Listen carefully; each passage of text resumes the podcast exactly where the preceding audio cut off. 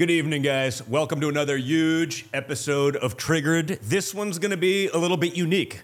I just got back from the SHOT Show in Las Vegas, where I recorded a bunch of interviews with some great patriots. We got Ric Grenell, Kristi Noem, Ted Nugent, Michael Seifert, Sarah Huckabee Sanders, uh, more governors, congressmen, a little bit of everything. We're also out there talking field ethos. We're talking out there, you know, public square, Credova, the patriot economy. So this one is like this is like my Super Bowl. Okay, I'm there for the fun, see all the new stuff that's coming out there in the Second Amendment space. I'm out there meeting with friends that I really only get to see at some of these big conventions or when we're on the range, uh, talking about the patriot economy again with Michael Seifert and all this. Even Field Ethos, for those of you guys who ask, you know, what are the other things that I do? You know, my outdoor uh, magazine and online community. It's great. There's so many things that I was able to accomplish out there. I was like a one legged man in an ass kicking contest. It was brutal. It was a brutal three days, but we had a blast. So I think you guys are going to really like this one. You see some behind the scenes stuff, you see some of the other things that I'm working on.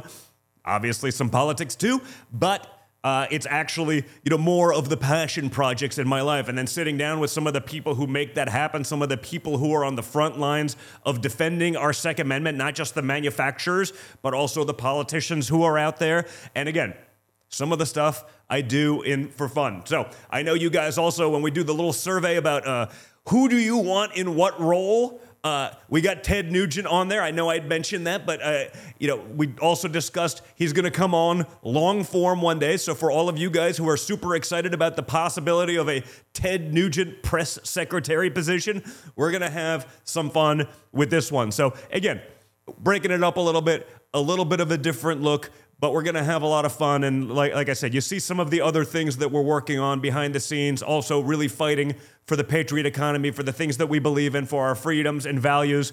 Uh, probably no better place to do that than SHOT Show Vegas 2024. So you're going to really enjoy that one. And guys, make sure you're liking you're sharing, you're subscribing, okay? So that you never miss any one of these episodes. It's so easy to hit the little like button. And if you also get your podcasts elsewhere, you can find them on Spotify. You can get them on Apple Podcasts right after they air here on Rumble. So sign up there too people will get the message out. You know, I'm not the typical podcast that goes every day at a fixed schedule. It's like, you know, twice a week because I do this because I believe in it and I care about it, but it's also not my day job. So, uh, you know, we try to have as much fun, but I need you guys to help me get this stuff out there. So, you're not going to want to miss the interviews. If you don't always get it on Rumble, you can get them there. Make sure to sign up, check it out, pass it on to your friends. So, before we get to the interviews, before we have some fun over there and get some behind the scenes, we had a good time with Sarah Sanders as well. Uh, I think you guys will appreciate that one. Uh, first, we got to do a couple rundowns of the top headlines of the week because it's getting insane, folks. The flood of illegal immigrants does not stop, it just keeps going.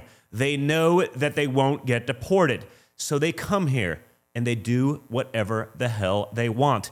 They are held to a substantially different standard than you or I would be as people living in this country. In New York this week, a mob of migrants was caught on camera attacking police officers, attacking cops. And of course, they were arrested and released without bail. No problem. One of them even gave the middle finger to the press as they're walking out of their release. Check this out. Take a look at your screen. This is one of the suspects, 22 year old Jhoan Boada, leaving court after his arraignment yesterday, at times covering his face and then giving not one, but two middle fingers to the media. The Manhattan District Attorney's Office confirms to Fox cash bail was not requested for the five. Yeah, guys, this is going to work out wonderfully. That person's going to be lovely to your children or to your daughters later on. They're totally going to become incredible citizens of this once great nation. They're going to integrate into society perfectly well. They won't be career criminals, right? He's cocky because he knows nothing's going to happen to him. He can do anything. You're second class citizens in your own country. He's got a pass to do whatever he wants. He's living in the illegal immigrants' American dream. Come to America, get free hotels, free room and boards. You can even beat up cops, and literally nothing will happen to you. You and I look at this guy and we see a criminal. Biden looks at him and he sees a model future citizen, not because he's actually a model future citizen, but because he's likely going to be dependent on the system that's going to pay him forever and then will vote accordingly. His children will do the same. Guys, beat up all the cops you want. As long as you vote Democrat, you're wonderful in the eyes of Joe Biden and the Democrats. And honestly, even in the eyes of some rhino Republicans. Senator James Lankford of Oklahoma, a Republican, by the way, we're going to call him a rhino, a Republican in name only. He sees this and he thinks he's got the solution. What solution is that? A backdoor amnesty bill that would allow 1.8 million illegal immigrants to enter every single year forever, unchecked. 1.8 million, 5,000 people a day. 5,000 people a day. Just come on in. It's fine. No questions asked. Think about that. This is a Republican. His deal would also immediately give work permits to every illegal alien released from custody. It's a complete pile of crap. Just so we're clear, Barack Hussein Obama's own head of DHS said that 1,000 illegals a day was beyond the pale. It was too much. It was essentially an invasion. Barack Obama's own guy said that. And a Republican is leading the charge on a bill that would go five times that number? Five times a couple of short years later? Obama's own guy. That number was already high. 5,000 a day is higher than any number we'd ever seen prior to Joe Biden's presidency. And we're just going to greenlight that from the Republican Senate? I mean, you can't help these people. A Republican in Oklahoma is leading that charge? Biden, of course, he loves this bill. It would ensure waves, waves of future Democrat Party voters and cheap labor for his donors. Sleepy Joe claims he needs the bill so that he can shut down the border. That's what they're running with, right? He's literally said he's done all he can with executive authority on immigration. All he can. With executive authority, is there more you could do? Absent Not all I can do. Just give me the power. This is nonsense. Joe Biden has done all he can to open the border. He has the power to shut this down, he just doesn't have the will. This is Democrat policy. You know, I know you're not allowed to talk about the great replacement theory. Of course, it's not a theory, it's reality. He stopped construction of the border wall. He reinstated catch and release. He ended remain in Mexico. He stopped deporting the vast majority of illegal immigrants and even terrorists. In fact, Biden has taken 64 separate executive actions to undermine border security. Okay, 64. Okay? Think about that. He hasn't done anything to do this. He could reverse all of those decisions. He could put Trump's policies back into place and illegal immigration would plummet.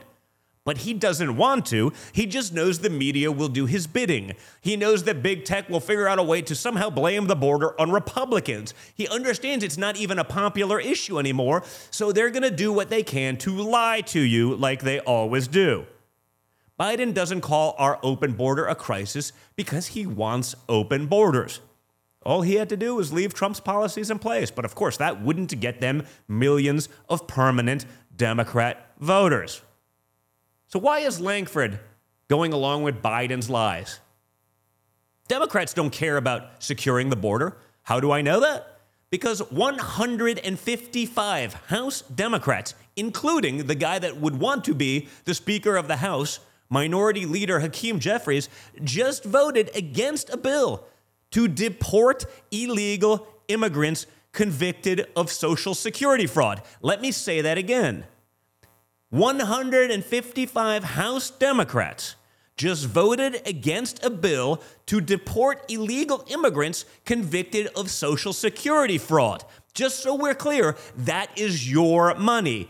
Democrats don't want to deport illegals who commit Social Security fraud and steal from hardworking seniors and the American taxpayer. They don't even want to deport illegal immigrants who are convicted of DUIs. Today, 150 House Democrats voted against legislation that would deport illegals convicted of DUI. So you can commit Social Security fraud, you can get DUIs, and they still would love you to be part of our country. We are not bringing our finest because they don't care. Again, I understand the PR machine that we will be up against. I understand what big tech will do to truth, logic, reason, and fact. That's why I always ask you share this stuff. Make sure other people will see it because these are stories that won't see the light of day. 155 Democrats, Social Security fraud, just fine if you're illegal. Now, if you're an American citizen, you're going to jail, just so we're clear. DUI, 150. I guess somewhere along the way, five thought that uh, it was okay. It was okay to commit social security fraud, but not not be deported for a DUI. I mean, that's today's Democrat Party. I shouldn't be surprised. Their leader, Joe Biden, doesn't think DUI should be grounds for deportation either. You can listen to him stammer through it himself right now. What exact changes would you bring to ICE as an agency? I would hold ICE agents accountable if, in fact, they stepped over my executive orders, which is no arrest of anyone outside of their school. Look at the, you know, one of the things that's happening is, particularly for uh, Latino and Hispanic kids, is the incredible pressure on them in terms of their their, their, their sense of security. They go off to school wondering whether when mom comes and picks them up, is she not going to be there because an ICE agent was there to arrest her? Or they take, he, she takes them to the doctor that she's going to not be there because she is, quote, undocumented and an ICE agent is going to pick them up. So how do you no, change the culture? You change the culture by saying you're going to get fired. You're fired if, in fact, you do that. You only arrest for the purpose of dealing with a felony that's committed, and I don't count drunk driving as a felony. Guys, in Joe Biden's America, you can get a free pass if you're here illegally. What Biden cares about is locking up peaceful, pro life activists. This is one of the greatest miscarriages of justice I've ever seen. The Biden Justice Department announced yesterday that six pro life activists were found guilty of, quote, conspiracy against rights. Right? Everything's a conspiracy against rights, as long as it's what the Democrat Party wants, due to a peaceful protest held at an abortion clinic. The DOJ said, and I quote, live stream footage shows them praying, singing hymns, and urging women to reconsider their decision to seek an abortion. Close quote. Oh my God, not that. Singing hymns, praying, asking someone to reconsider a major life decision. The horror. I mean, now, if they were here and they beat up some cops as illegals, they'd be fine. They'd be just fine. These six activists now face up to 10 years in prison. Again, folks, this is stuff that doesn't get out there. It doesn't make the news because it's smothered, it's censored, it's suppressed. We need you guys and we need your help to push it out there. If this doesn't make it clear, folks, that there are two sets of laws in America, I don't know what does. Then clearly, what's happening in Fulton County will make it even clearer. Again, if you're watching this, you probably get it, but the amount of people who have no understanding of everything that's going on, who have no understanding just how insane, how weaponized, how much of a factionist dictatorial regime the Biden administration and the Democrat overlords running DOJ, the FBI, etc. are, hopefully this will help drive home that message. Fani Willis's who rules Atlanta like a tin pot dictator. She abused her office to indict her party's leading political challenger, my father. She gives hundreds of thousands of taxpayer dollars to her boyfriend, and then she fires whistleblowers who she's vacationed on with taxpayer dollars, spending that money freely, laughing her ass off probably uh, at what they can get away with because no one holds them accountable. Well, this week, audio was released of a former employee in Willis's office named Amanda Timpson. In the audio, which I'm about to play, you can hear Timpson tell Willis about the illegal misuse of grant funds. Willis did not dispute the allegations. Listen and hear for yourself so you can understand the level of depravity we're up against, what they think they can get away with. He would take me off projects, tell people I wasn't doing what I was supposed to because I questioned him. Because I understood, I helped write that grant. I knew what was in that grant. He told everybody in front of Crystal, Deontay, everybody, we're gonna get MacBooks, we're gonna do that, we're gonna get swag, we're gonna use it for travel. I said, you cannot do that. It's a very, very specific grant. Took me off. I questioned junior DA. There's kids in there from out of the the um the county, all this. Took me off junior DA. I did not want to do it. He made it look as if I wasn't doing what I needed to do because I questioned him. Because I knew for a fact Mr. Cuffy respectfully did not know what he was doing. Period. So I respect that is your assessment. Um, it was clear to me that you and Mr. Cuffy were not getting along, and I'm not saying that your assessment is wrong. Guys, less than two months after that meeting, Willis fired Timpson. Timpson is now saying that Willis has a pattern of ethical violations. I'm shocked to hear this. I'm shocked to hear this. We have the receipts, we've seen it all, and abuse of power. Huh. And yet, Brian Kemp in Georgia doesn't seem to want to do anything about that because, you know, we're never going to upset the Democrats. They'll be mean to me. People in the press will write bad articles about me because they're just fine with the Democrats doing whatever they want. See Hunter Biden versus Don Jr. This is the Democrats' America. This is the land that they've created. These are the rules. They ignore laws that help them gain and retain power. And they abuse laws to punish the people that try to get in their way. That's called racketeering and obstruction. And yet, again, if you're part of the Democrat Party, that's just fine. It's fine. We'll remain in power. We'll spend your money however we want. We can be corrupt and broken. It doesn't matter because no one's going to hold them accountable. That's Joe Biden's America. That's what we've seen become so clear over the last few years. Now, I'm not saying it wasn't probably going on in all of these areas before Trump, but Trump derangement syndrome brought it to the top, and we have to call it out. We have to fight back, or we're not going to have a country left to save. So, finally, I want to end before we get to the interviews of Shot Show, and again, the stuff I'm doing with Field Ethos and the governors and Ted Nugent and like all the fun stuff. I want to end on an important update on the Senate sex video scandal. You remember this one, right? I'm not even going to show the video here or even the pictures because it's disgusting. But the Capitol Police this week announced that they will not be filing any charges for this incident. Remember, this was the gay sex incident in one of the secure rooms of the Senate? This is very surprising to me, though, folks. They are typically very anal about minor violations in the law. Pun absolutely intended. But in this case, they're just going to let it pass. Because you know what? When it's Democrat staffers having anal gay sex in a Senate room, that's just fine. But if you're someone's grandmother and you walk through the velvet ropes of Congress taking a selfie without doing anything violent, you get to go to jail for a very long period of time. At this point, folks, they're laughing at you.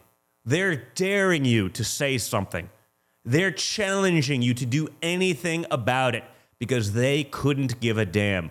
I've had enough, but I can't do it alone. We need you guys to be a part of that. So, before we get to the SHOT Show interviews, a quick word from our sponsors uh, who really make this show possible, guys. It takes some serious balls, frankly, to support programming like this, to go out there, to go against the machine uh, that, again, is not exactly exercising the laws or the rules equally. That takes guts. So make sure you check out the great folks over at Goldco.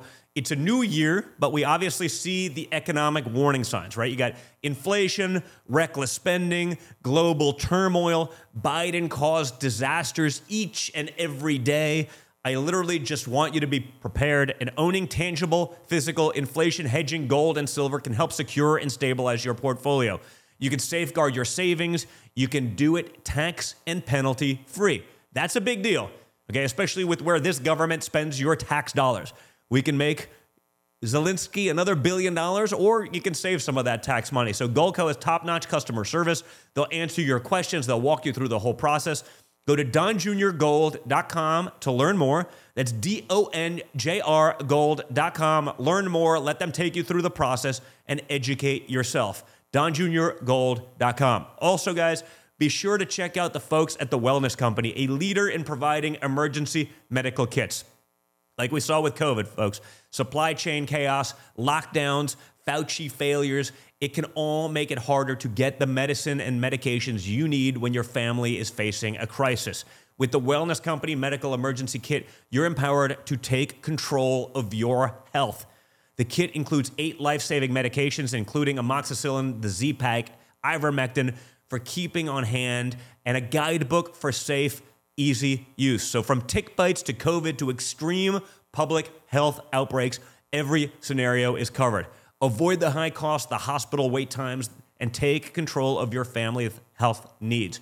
Go to TWC health slash triggered for 15% discount off the emergency medical kit. That's TWC, like the wellness co, you know, the wellness company, TWC.health slash triggered, like the name of the show and get one for yourself. Save 15% and make it happen. TWC.health slash, slash triggered. So, guys, uh, thanks a lot. Uh, you're going to enjoy this one. Uh, it's a compilation of like a couple of days of SHOT Show, absolute insanity, but you get to see some other things we're working on. You know, Michael Seifert from Public Square, you know, check them out. This is how we also vote with our wallet. Uh, they're doing a deal with Credova, help people buy firearms without the banks canceling them, without getting put on a list. Uh, buy now, pay later type of options with the world that we're, which we're going right now. That makes a lot of sense. We get to see that. We get to hear about what some of the governors are doing. You know, what Kristi Noem is doing, actually building gun ranges in South Dakota. Uh, what Sarah Sanders is doing. We, we, we have uh,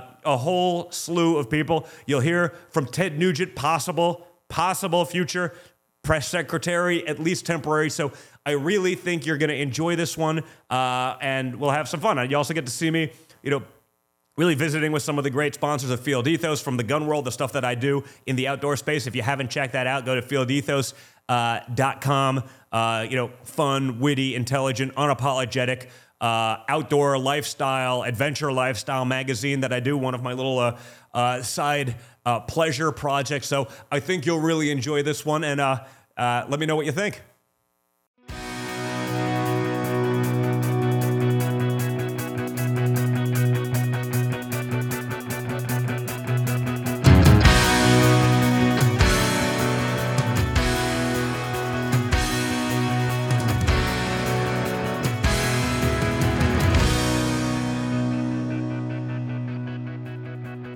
Guys, we're here at the SHOT Show. Uh, this is the SHOT Show episode, but uh, you know, it's not just talking about guns and our freedoms and all of that stuff. We do that every day on the show, as you know. We got Michael Seifert, CEO of Public Square here, uh, and you guys are announcing a really cool. We are, since, you know, yeah, sort of a, a, an awesome partnership with Credova.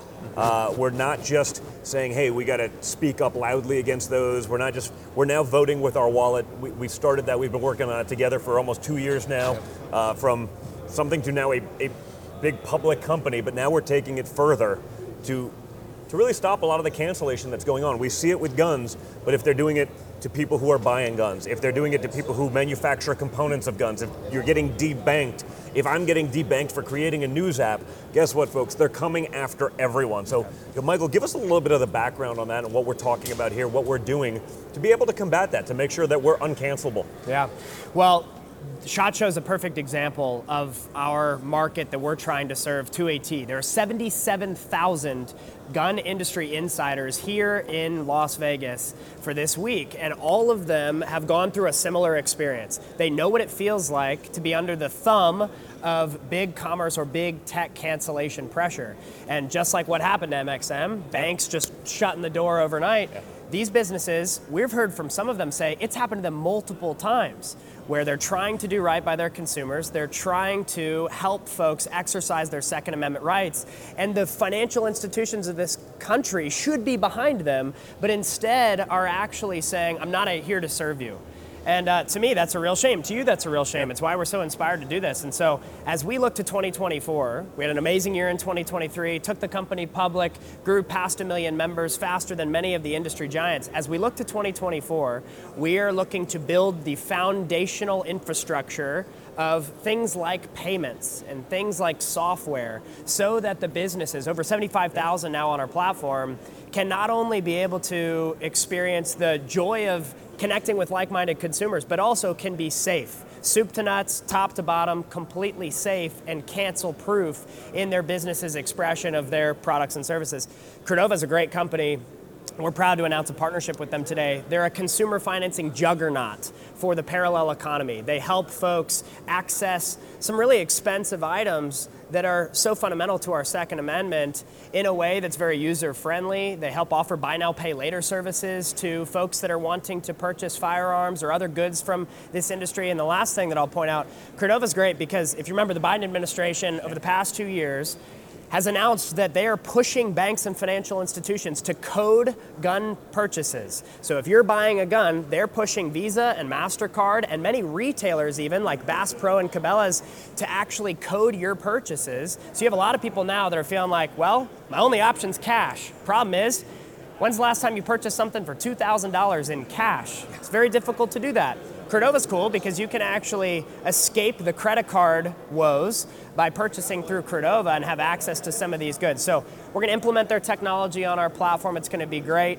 And uh, ultimately, our goal this year is let's build at Public Square a real impenetrable payment stack that allows for folks to transact without fear. That's where we're going. And that's, I mean, step. we've seen that everywhere, right? It, uh, you see it with the credit card companies. Then you see, you know, if someone bought a Bible, the banks literally gave yeah. that information to the FBI. I mean, like, it, the, you're on a list. And so if you're watching this podcast too late, you're on a list. So now you might as well be all in. Welcome. We're, we're all on a list. It's fine. I'm on every list for sure. But you know, you saw that with PayPal earlier this year. You know, if you said something that they deem they deem misinformation, because the arbiters of truth aren't necessarily truthful, but they are the arbiters. You know, they were going to fine you five thousand dollars just taken out of your PayPal, you know, your PayPal account. Like if you're using that still, uh, you're doing yourself a major disservice. I mean, and th- this is an alternative to that, that where you're not going to get debanked, you're not going to be put on a list, you're not dealing with the banks that are making that difficult for you. And and again, so much of what we got to do is not just you know voting. We now got to vote with our wallets. We got to escape the, the pressures that they've put on. And I think this is what we're what we're slowly starting to build. I mean, it's just the beginning of all of this, but we did it with Public Square.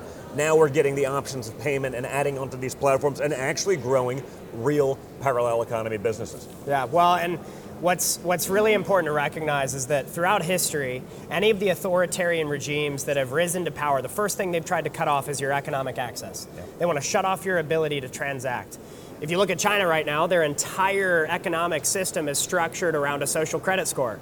If you don't act in a way that the regime is proud of, you have your credit score dinged. So you know, our credit score system in the United States is a bit of a mess. Imagine if it was tied to your behavior and your opinions about the political regime in power. That's the future that these globalists want for us. And so we as American people have to make a decision. Do we want to keep empowering those tyrants to weaponize their beliefs against us? You got people like Mark Benioff at Time Magazine who started Salesforce contributing to lawsuits against your father. You've got people like Mark Zuckerberg investing $400 million in elections. So we may say, oh, we don't care about politics. We want to detach politics from business. The hard part is, and it's a tough pill to swallow, politics cares about you deeply. Yeah, and there's, there's, no, there's no detaching it, unless, no. you, unless you just don't care about your freedom. I mean, they're doing this stuff. We, we don't have equal justice under the law. I was, you know, my, my, classic example is me versus Hunter Biden. I understand I am not the upstanding human being that Hunter Biden is, but you think, you know, if I did, if, if it was my laptop from hell, there would be hell to pay. I'd be at Gitmo Yeah. Like, you know, you Don, know, I would never see you again you'd if never you see were- if again. you It was like we had a- it was a wonderful run, Yeah, Michael. But yeah, uh, you're, you're, yeah. you're going to Gitmo for forever. Yeah. Uh, but that's actually happening. Yeah. You see it in the disparate treatment of the January 6thers versus the you know the mostly peaceful protesters that burned down buildings, looted, arson, murder. You know, for the 2020 summer of love, it's just different. And so un- until we actually start taking away the funds. I mean, we're funding woke corporate America and these big corporations that are then in turn taking that, donating to Democrat causes that would literally put you in jail. They're donating to all the causes that you hate on the charitable side. And your own hardworking money is being weaponized against you.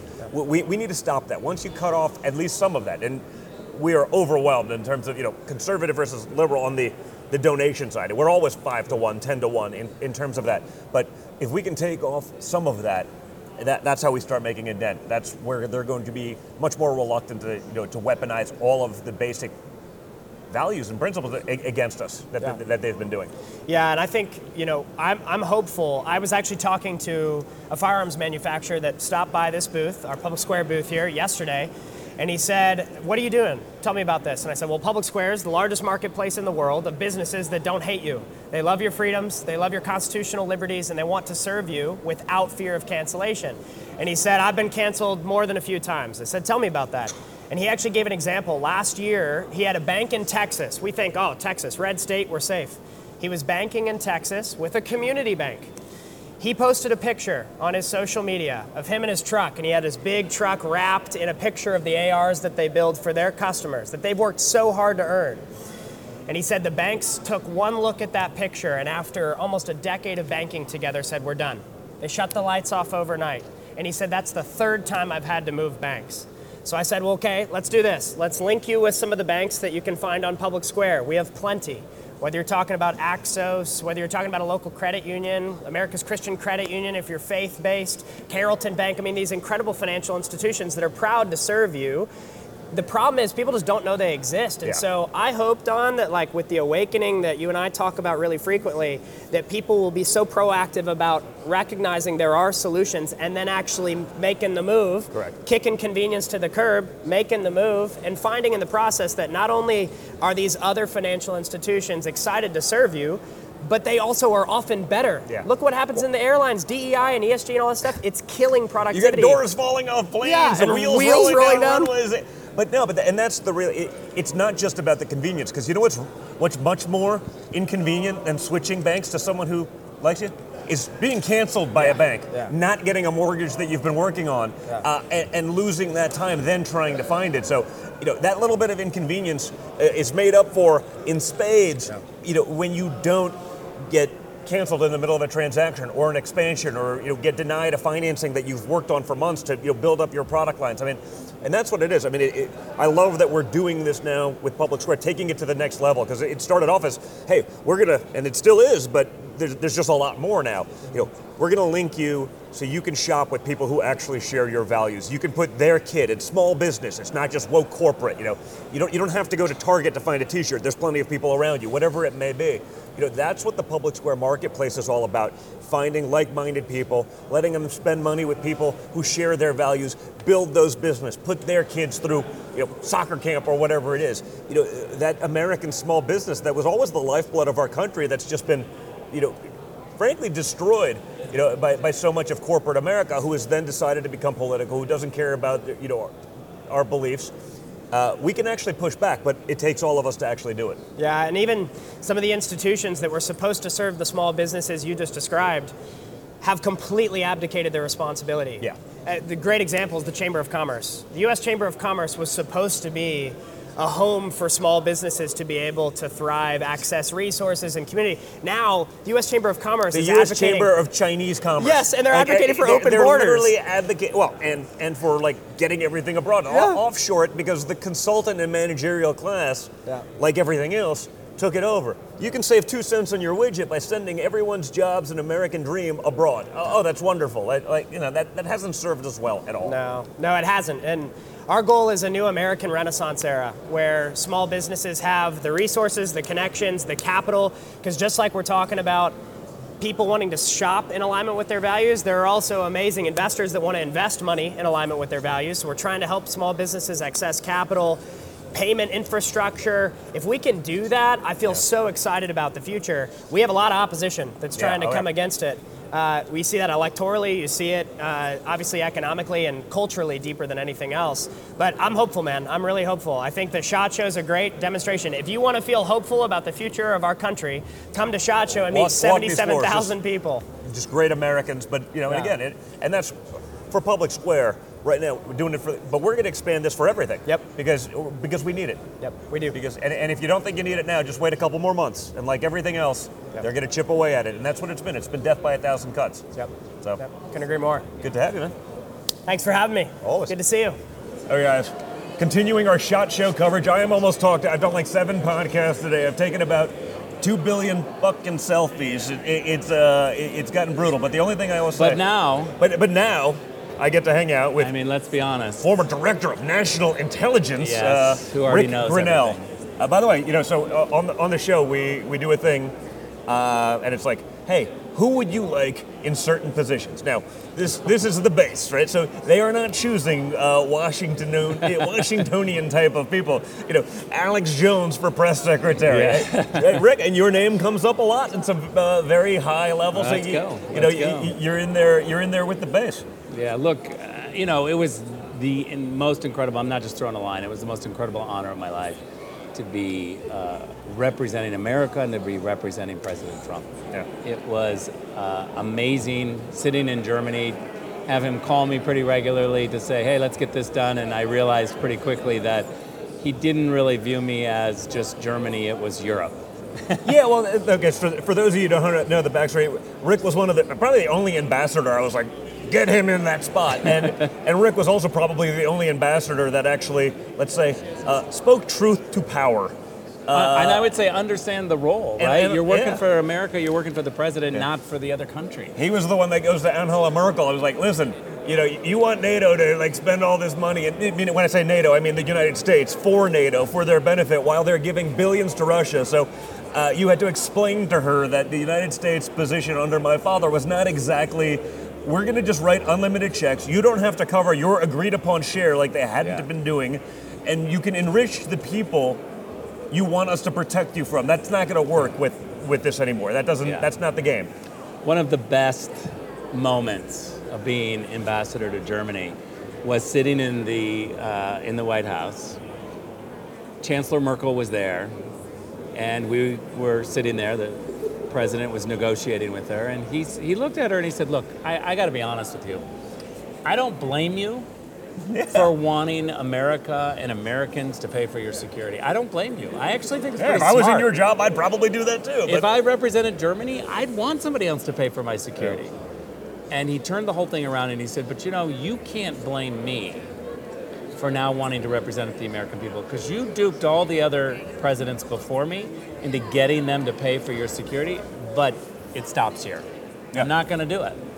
And to be honest, she totally respected him for it. She, she saw it. She was like, Yeah, I get it. You got to fight for America. I'm fighting for Germany. I spent eight years how at is it that we had politicians though and presidents that just never even got that before? I mean, because that's a that's scary because that's like a you know just institutional failure. Like if, Yeah. if our presidents they don't care. It's, oh, it's, what's another trillion dollars uh, that we're not going to look at? We'll just pay for these guys. They, they literally like I'm like well. People like, well, you're going to destroy NATO. I was like, no, no, no. That people have in writing, like they're they're putting this percentage of their GDP, and they're putting nothing in. Like it's a, it's a deal. It's Yeah. not like we're trying to get them to pay more. We're just trying to get them to pay what they already agreed to. Exactly. What you just described is literally the heart of why we say we want an outsider. Yeah. Because somebody who, who spends 20 years in the foreign policy world, okay? Yeah. And I spent eight years at the UN watching all these diplomats and they get recycled.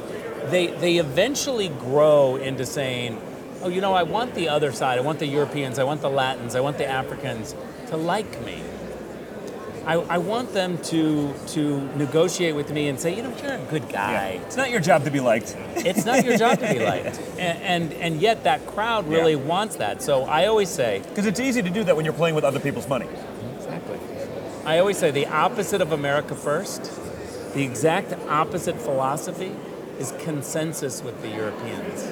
Yeah.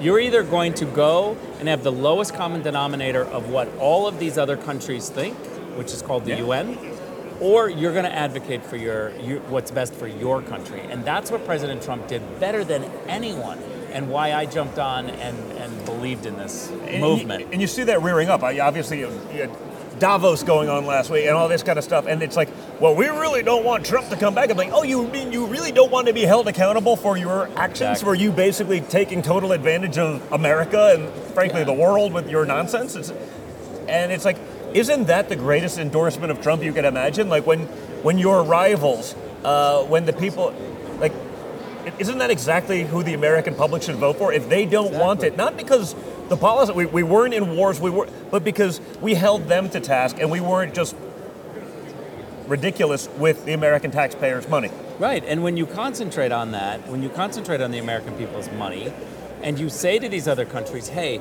uh, we don't want to do that because it's spending the American people's money for your security, the other side, the other countries get mad. They go to the press and they say, oh, this person is terrible. undiplomatic, right? so then the press coverage becomes this person is mean to our allies. And what I tried to explain in Germany is you're not a very good ally. If you're making the American people pay for it, you're not a good ally to With, with allies like that, if you want us to spend more of our money to protect you from those who you are enriching, with friends like that, who needs enemies? In all fairness, I said that, Yeah. and they were like, "How can you say that? They're not an enemy." I'm like, "But they're act- they're certainly not acting They're like taking friends." advantage of us. Yeah. They certainly are taking advantage of us. Look, I have this philosophy when it comes to NATO. It's a little controversial.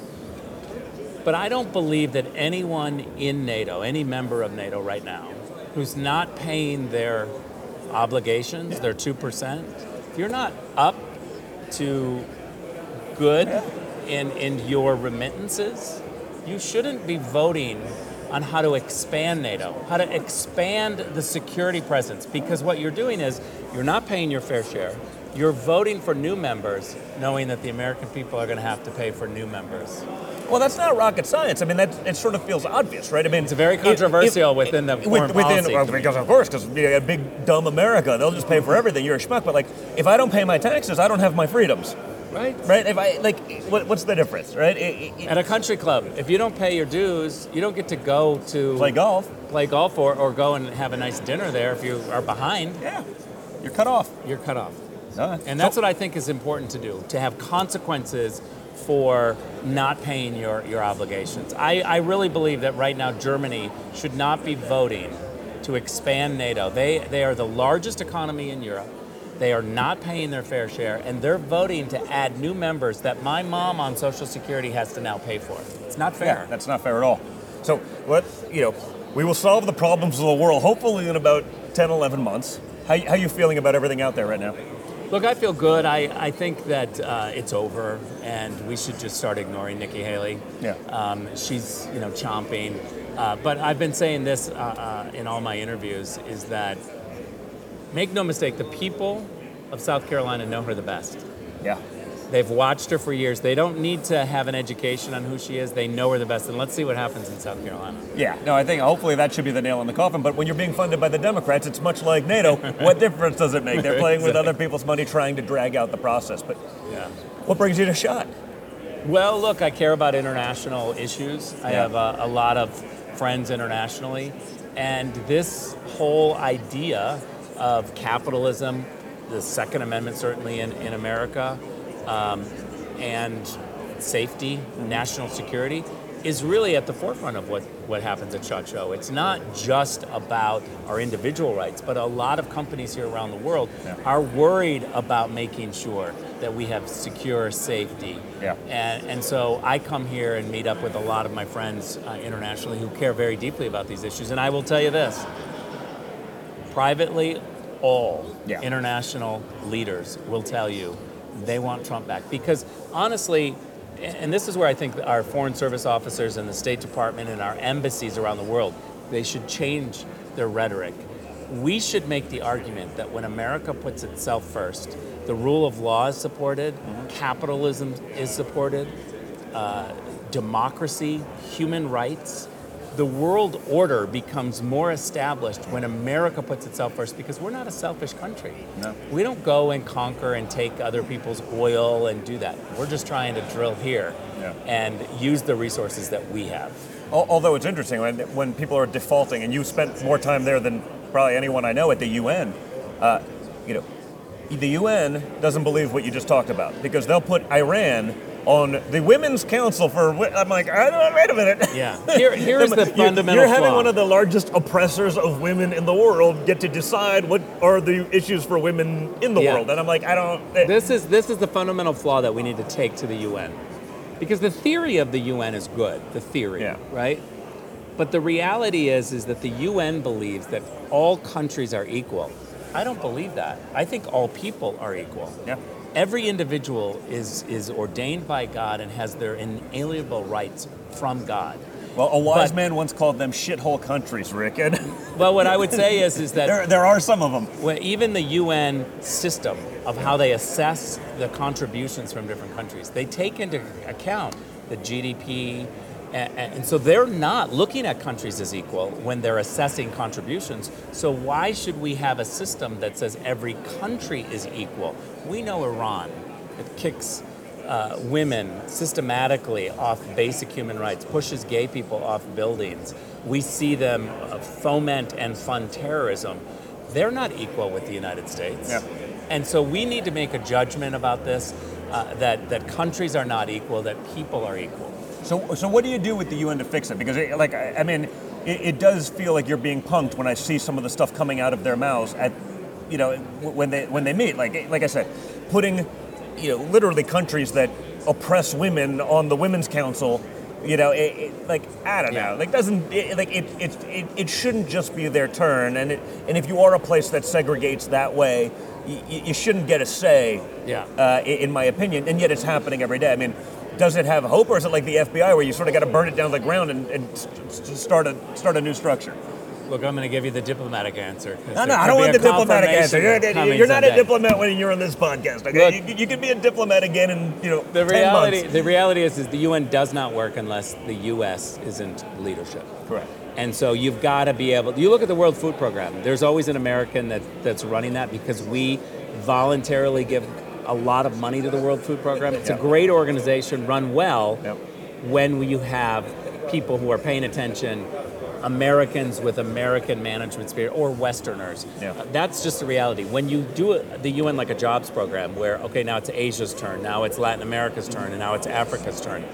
You're not looking at the system as a, a rewarding qualified applicants. Yeah. And that has to change. So I want to, and you you would know this from being an ambassador, understanding sort of the.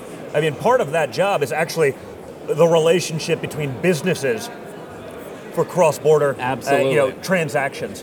I've actually run into a lot of guys here on the floor of the shot show, big guys, you know, major corporations, major 2A guys. Hey, man, like we're we're not able to have meetings with some of the people It's from a- international, you know, from Israel. Like the Biden administration seems Yeah. to be doing it. Hey, they're blocking our ability to ship product, like American manufacturing, putting Americans to work, shipping to other countries Yeah. that are literally not. It's not like you're shipping to Iran. You're shipping to countries that are allies, and they're Yeah. like, hey, man, they're holding our stuff up for months. We're not able to transact. We're, I mean, It's a crisis. how do we stop that? Because you know that's the Biden administration not just stopping, you know, and regulating on their own, you know, trade. That- That's big business, it's jobs, it's everything. But it's also our allies being able to defend themselves. And by the way, if they're going to defend themselves finally and not just have us do it and spend money, I love that it's with American companies. But they're making Yeah. it hard to do that even. Every one of our U.S. embassies should be mini chambers of commerce. They, we should have people at that embassy that absolutely know how to expand American jobs. Their job, being paid by American taxpayers, Not chamber of commerce like we see today, which is like you know the, the- Capitalism. Yeah, the chamber of Chinese commerce, where it's like just ship it to China, it'll be No, fine. Like capitalism. the way it was originally intended. We, we, we should have embassies that absolutely know how to grow American jobs. Uh, capitalism, businesses, private entrepreneurs should be able to go to our embassies and get help, not get hassle. And that's what they're getting harassment and hassle right now. We spend way too much money at the State Department paying foreign service officers who send cables back and report on the political activities of that country. That is a waste of our time. You can read that in the newspaper now. That is a Yeah. that is from decades ago. I've spent 12 years at the State Department. I know how to reform this system And we need embassies that concentrate on growing American jobs and prosperity. They are not doing it now, and they need a wholesale reform. All right. Well, guys, we're here on the floor of the SHOT Show, having a good time. Hopefully, we'll see you later on tonight at the Field Ethos party. That's right, I'll be there. Great to have Ric Grenell on. Again, top contender for Secretary of State, just so you understand. And, and, and some of the followers, these are savages. they, they, they love you in there, man. So thanks for doing what you're doing and Awesome. staying Thank in the fight. Thank you for doing what you're doing. You're one of the best on the trail. Uh, we have some fun. And so we appreciate it. Okay, guys, continuing the SHOT Show special. Woo! This is interesting because if I'm seeing you walk the floor, we're here with Tim Kennedy. You are like a hot chick at a pervert convention here. Yeah, it's weird. Eh, The, the amount of grown men that I've heard about, like that, just want you to choke them out on the Yeah. floor is a little bit weird. It's Yeah, I, I take it as a compliment, but I'm also like, oh, I don't know what to do. I, I'm not sure. This is a weird fetish. Yeah, I'm down for it though.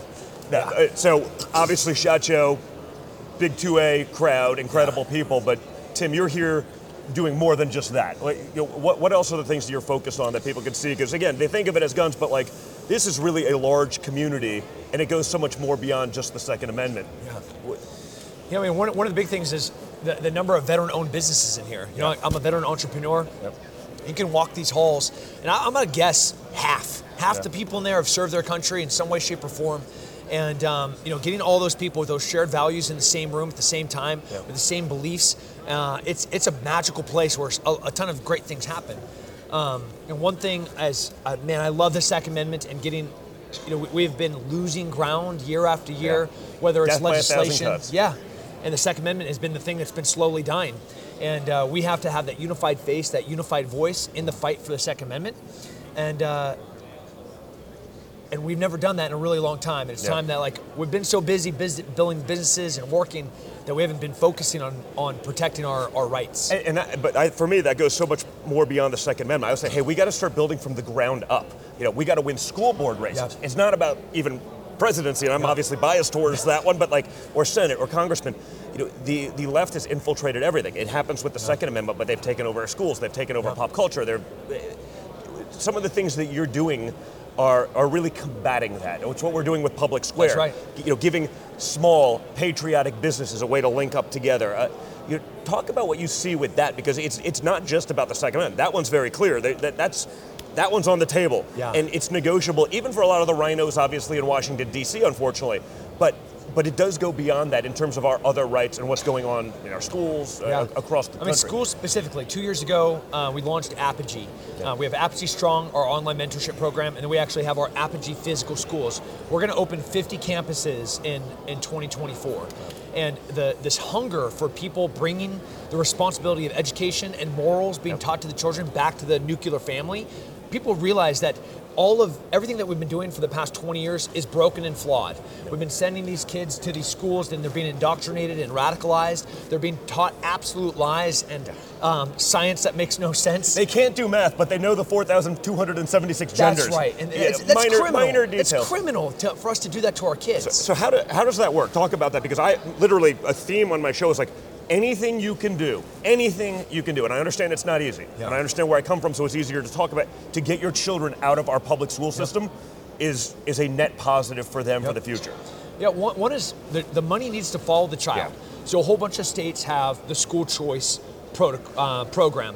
And th- that has been failing because school unions and school boards have been combating um, and saying like it's it's anti-poor, it's anti-urban, which is just not true whatsoever. th- those same people are trying to kill charter schools in poor That's right. urban areas. Th- Like- that is right. That is 100% correct. So the, the, when we say the money needs to be following the children, so you pay property tax, and that property tax goes to support the school. Mm-hmm. At the school is where they're being indoctrinated and radicalized. So and they're, they're not allowing parents to have any decision or say in the family, from the family to the child. So we want to bring all of that back. One, it takes a parent to step up and be intentional and be like, I'm going to be present in my child's Yeah. life. I'm going to care about my child. I'm going to care about their values. I'm going to care about their morals. I'm going to care about their education. Yeah. I want them to be able to collaborate and be able to innovate. I want them to be creators. I want to be critical thinkers. So Apogee first starts at the home. We shape the mom and the dad, and we say, "Hey, you have to take life seriously. You can stop scrolling, get off your phone, stop, you know, paying some wazoo person to, to feed you a bunch of lies, Yeah. and then take your family back. Yeah. Care about your family. And then to the children, all right, let's really teach you how to be a critical thinker. What does it mean to have a Socratic conversation? Yeah. You know, here at SHOT Show, in addition to like talking about education and supporting the Second Amendment, um, we held a forum yesterday about veteran suicide. Yeah. How do we, you know, 74% of veterans that commit suicide commit suicide with a firearm. Like, as a lover of the Second Amendment, how can I, at the same t- time, reconcile the fact that 74% of veterans commit suicide with a firearm while I protect the Second Amendment? And these So- are not mutually exclusive things. So talk about. I mean, you said something a little a couple minutes ago that I can think I say with that, like seven people came up to you on the floor, like they were. You, you phrased it better than Yeah. They, they had a shotgun in their mouth, and they because of stuff that you had done, they they didn't. Yeah. I mean, that's a that's got to be one of the greatest feelings in the world. It's also the worst. I know feeling. you're. Like the moment you say Correct. it, like, it feels like I have a, a weight on my chest of like this responsibility that I can't hold. What am I not doing? Yeah. Yeah. It- like how many did I not help? Yeah. Um, you know, but we're, we're living in really hard, frightening times. Post Afghanistan, like the, the mental health, the substance abuse without the, within the veteran community, Yeah. like it has to be addressed. It has to be impacted, and being able to, to identify a veteran in crisis, being able to explain, hey, call 988. Like we have a number that you can call, and there is somebody sitting there waiting to talk Yeah. to talk to you that wants to know about your story and care about you and help you. All the while, what are all the other different ways that we can positively affect veterans? Help them be financially stable, get them off substances that they shouldn't be on, you know, get them in a healthy relationship. Um, you know, we, we have been really doing them a disservice for a long time because they come back from war after 20 years, the longest Yeah. war in American history. Hey, just welcome back, figure it out. So how, why is it you know after Vietnam, relatively long war, not quite as long as Afghanistan? Why is that so much more pervasive now, though? What what, what do you think has changed that that's happening? And maybe it was happening before, and we just didn't read about it, right? We have with the Yeah. internet age, every you know, there's information, more information on my phone than anyone could ever conceive of in a lifetime 25 years ago. But what's going on that made that spike so so dramatic in the last 20 years? Yeah, Don, that's a really good and, and I think a really important question. And this is just my personal opinion. When I receive a soldier, I'm supposed to do three things with him as a leader. I'm supposed to provide him with purpose, direction, and motivation. When the greatest generation came back from World War II, right? They just fought Nazis. They just fought the Japanese. They ran up cliffs. They Yeah. they stormed beaches. They liberated people fr- during the Holocaust from these concentration camps. They saw the most horrific thing, right? Then they came back and built the strongest country in the existence of humans of our Yeah. species. Yeah. So what did they have? They had purpose. These men and women came back and they had purpose, direction, motivation. They wanted to do something meaningful. I think right now we, we have a generation that's lost. We have these powerful men and women, these service members that are coming back and they don't know what to do. Yeah. And I'm like, I'm gonna I'm gonna beg and I'm gonna plead, I'm gonna implore that they need to know what their purpose is, and their purpose is to be a great American, to go out and vote, to be good moms and dads, Yeah. to be good entrepreneurs, employees, like to build that strong economy again, to make the, all those little problems seem so less important because you're contributing something meaningful. Like be an amazing dad, that is a great purpose. Huge. So, uh, I mean, that's sort of a great talk about you know public square because I, I think that's exactly what it is. It's creating a purpose. It's you know take finding patriotic Americans and just Americans Yeah. and like letting them find other people of like mind, Yeah. letting them also support small business. When you're talking about purpose, that, that lifeblood of what was always America was that, that small business owner.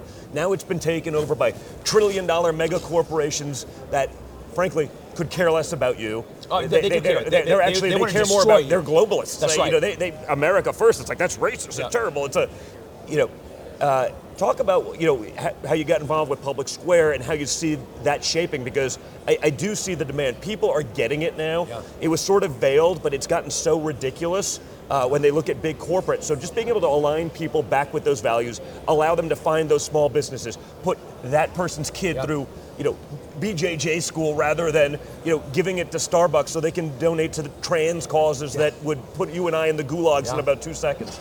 Yeah, I mean, the uh, when I say go out and, and vote, there's lots of ways to vote. And voting with your dollars is one of the most important things that you can do. We saw what happened to Target. We saw what happened to Bud Light. You know, um, United, I think, is about to learn the lesson because people are scared to get on those planes now because it you might just see? I mean, I'm looking at this, and I fly like 300,000 miles a year. I'm like, I'm Don't looking fly in- on United because I'm that guy's looking in the cockpit. I'm like, ah, if I see someone under the age of 25, I'm like, ah, Fortunately, we have enough of them boomers that th- they've been pairing them with one of these Yeah. DEI hires, and so you'll have a boomer with a DEI hire. Well, those boomers are going to age out very soon, Yeah. and you're going to have two DEI hires that don't know how to fly a plane, and like hopefully you live. But in, in reference to public square, what could go wrong, right? Yeah.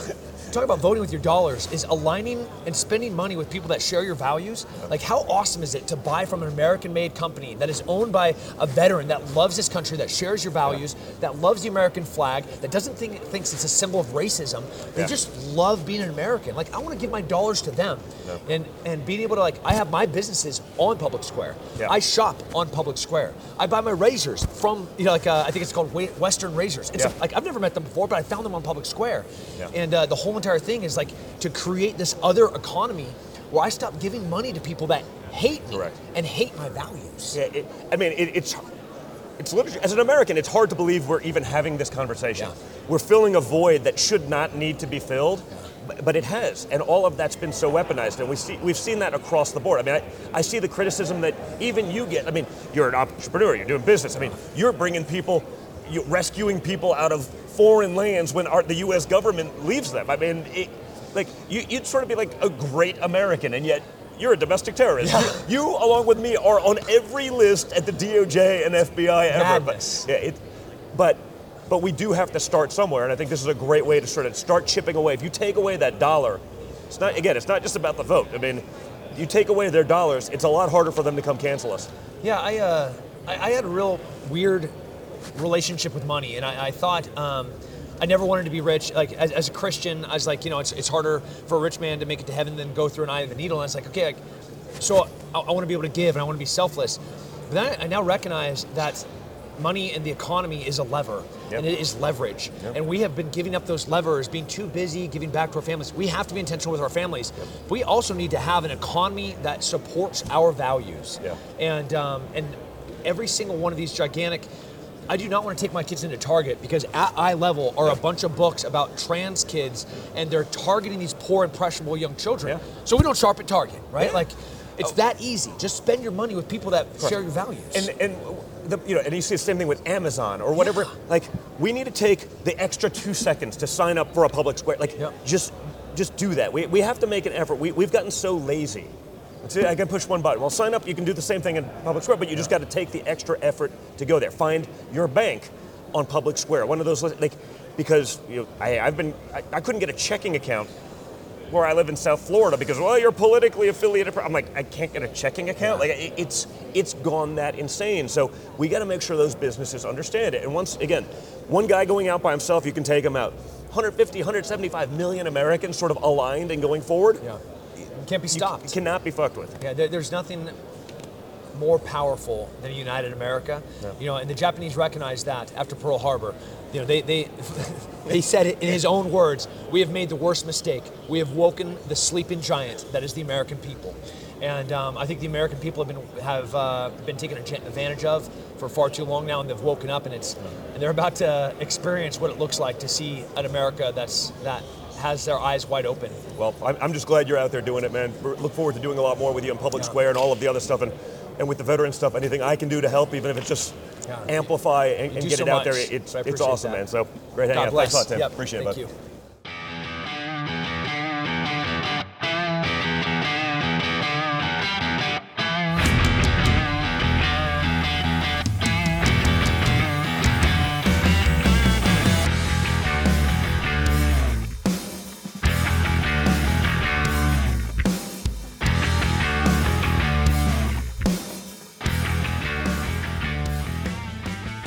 Well, welcome back Governor, to good Shot Show. to be back. Good to be back. This is the an environment that we can hang out. Uh, for those you know on the show, uh, this is Greg Gianforte, good friend of ours, uh, congressman from Montana, then governor, uh, and we. Doesn't take a lot to get me to go campaigning in Montana, but the last time we did it, we went shooting prairie dogs. Yes. And the New York Times, doing the New York Times, like the most New York Times thing ever, didn't understand what prairie dog shooting was in Montana, which is actually just getting rid of vermin. They thought we were shooting pregnant dogs, and it became this big headline. Like, and we're like, we don't know what they're talking about, but then we figured. So Crazy. Yeah. So it's good to be amongst our people rather it's than good. the New York Times. And we're thrilled. Montana is a sanctuary for freedom Yeah. and free enterprise. And here at the show, we've got about a couple of dozen Montana firearms and ammunition There's a bunch of manufacturers. them, yeah. In total, Montana has 150 of these companies, more per capita than any other state in the country. So we love our Second Amendment, Yeah. and we're here to support them. Well, you're a big outdoorsman as well, so Yeah. that, that comes into play. And there's there's some oh, there's not as much overlap as I would think actually between hunting and, and shooting. Amazingly enough, this is such a, a shooting dedicated show. But there's some great companies here that are Montana based. Now, you also just announced you're going to go for re-election. Yes. All right. Yeah, well, I, I this has been the greatest honor of my life. I mean, I spent my career in business, and we've brought Yeah. business experience to state government. We've done. Uh, we have a good record to run on. We gave the biggest tax reduction in the history of the state, over a billion dollars. Yeah. We did massive deregulation. Uh, we uh, uh, also paid off all the state debt. Wow. I wish the federal government would take a page out of our book. Uh, Montana is now completely Yeah. debt free. That's amazing. Well, and that's the thing. I mean, I, I always talk about guys running for public service, running for that office. Trump was able to be successful, was able to do a lot of the deregulation that allowed businesses and the economy to boom because he'd actually functioned in that Yeah, world. I mean, you built not just little bit, you didn't just run a small bit, you ran a real business, big business, created thousands of jobs. Then when you come into Montana, you're actually able to do these things as opposed to some Yeah. journeyman who's never done that before. Don, I'm looking forward to the day that we have a businessman back in the White House. I was encouraged by the progress in Iowa and New Hampshire. Let me just say, Joe Biden has been a complete failure for this country, opening up the borders, attacking our Second Amendment rights, uh, empowering our enemies, and President Donald Trump did exactly the opposite. I've always supported him. I'm looking forward to the day he's back in the White House. Well, I, I think America, you know, for me, and you know, I get around. I go, you know, Yeah. r- real America, get out there, speak to the people. The, the enthusiasm in 16 was incredible. Mm-hmm. The enthusiasm in 20 was actually more, which is hard to believe. And you, and by the way, that translated into real votes. But they had COVID to game. They, you know, we don't have. We, we know there were plenty of games. I don't know that it's so ridiculous now. The policy is so bad. The inflation is so ridiculous that guys like me are like, wow, if I have sticker shock, everyone's got sticker shock, right? It's eh, people really see it. So I think I think it's going to be an insane, insane year. Well, we we've been we created a new program at the Department of Commerce in Montana. It's a business attraction program. We're knocking on firearms manufacturers in New York, Yeah. California, and our pitch is really simple. Hey, you want to move back to America? Yeah, exactly. And they're coming. Yeah. We just announced Everywhere that- else, like you know, the People's Republic of Colorado. You can stay there, or you can move to Montana. We just announced a $125 million investment in Glendive, Montana. They're going to hire 350 people. People say, well, what tax breaks did you give them? I said, well, we offered them quality of life. You can hunt big game in Montana 11 out of 12 months. Fishing's And- not too shabby either. Correct, in July when you can't hunt. And then also we have a, a, a Montana work ethic that just doesn't quit. Yeah. Uh, they did a seminar, they did a job fair, this company, Brickstell Defense, 65 applicants in two hours. Wow. People are ready to work in Montana. We are open for business. And if there are business folks out there that are thinking about expanding or looking for a new location, moving back to America, Montana's open for business. Well, it's a solid pitch. I, I I look forward to just getting up there with you again because campaigning in Montana is great. I get to go through some fishing, get to go do some shooting. We do a little campaigning as well. It's, Yes. it- it's it's the perfect mix. So great to see you, Greg. Great to see you, Don. Yeah, Thanks. Good. We already know this, but the evidence that I get to witness and participate in firsthand is a reaffirmation that God, family, country is still a guiding force for the American dream. And I meet with every imaginable ethnicity, color, race, creed, religion, lifestyle, socioeconomic strata, and they all believe in those fundamentals. Get up early, put your heart and soul into being the best that you can be. Be a productive member of society while you demand good over evil, law and order, punishment of bad people and rewarding of good people. Literally, The opposite of what's actually yes. going on in government The right now. I mean- opposite of the America. I mean, when I saw the Supreme Court, it, the state of Texas, which is being overrun, beyond, you know, you have a, a sex trafficking crisis, a child sex trafficking crisis, So a fentanyl crisis, but beyond that, a human, just a, a- a disaster, you know, of epic proportions, people dying on the way, and Texas can't even defend its own borders, according it- to the Supreme Court, according to everyone in Washington, D.C., according to even the weak Republicans, and certainly the Democrats are welcoming because they need to change the voter base because real Americans are actually starting to understand that God, family, country is not in fact controversial. Yeah. It- it's actually the way we, we should live, and we'd all be better off for it. it's the true north compass setting of good America everywhere. Yeah. Even to this day, here we are. We could be spoiled and think that America is perfect because we're at this celebration of ballistics and hunting and conservation.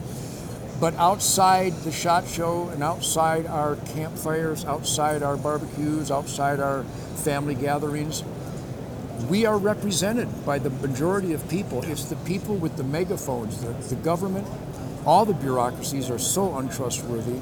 Big tech, just horrible, horrible, evil people. Hollywood, academia, those loudest voices Yeah. Have too much power and they've mastered the abusing of that power.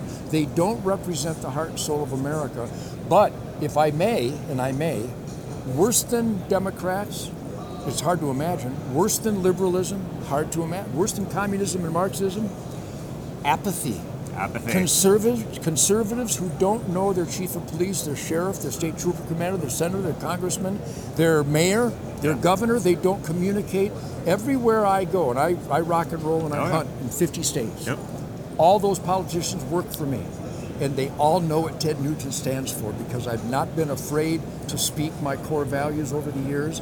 And so I, I tend to align myself.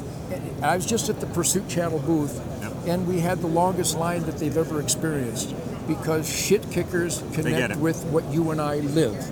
And so, but if you don't apply that at the voting booth, if you don't apply that at the school board, then you will lose. But if you apply it, you can win. We just did it in Louisiana. Yeah, listen, I, w- I was there with Yes, uh, Jeff Leonard. He's been on the show. He's uh, a good friend, and and not only did we win, we won before it even got to an election Yes. because we won so overwhelmingly because people got engaged. We have to do that not just for the president and congressmen and senators Every and level. governors. We need to start from the bottom up as well with the school boards and, and get involved, or you're going to end up with some rainbow-haired freak. Yes. Indoctrinating your children, poisoning them from day one, capturing them when they're most vulnerable uh, to to the nonsense, and then.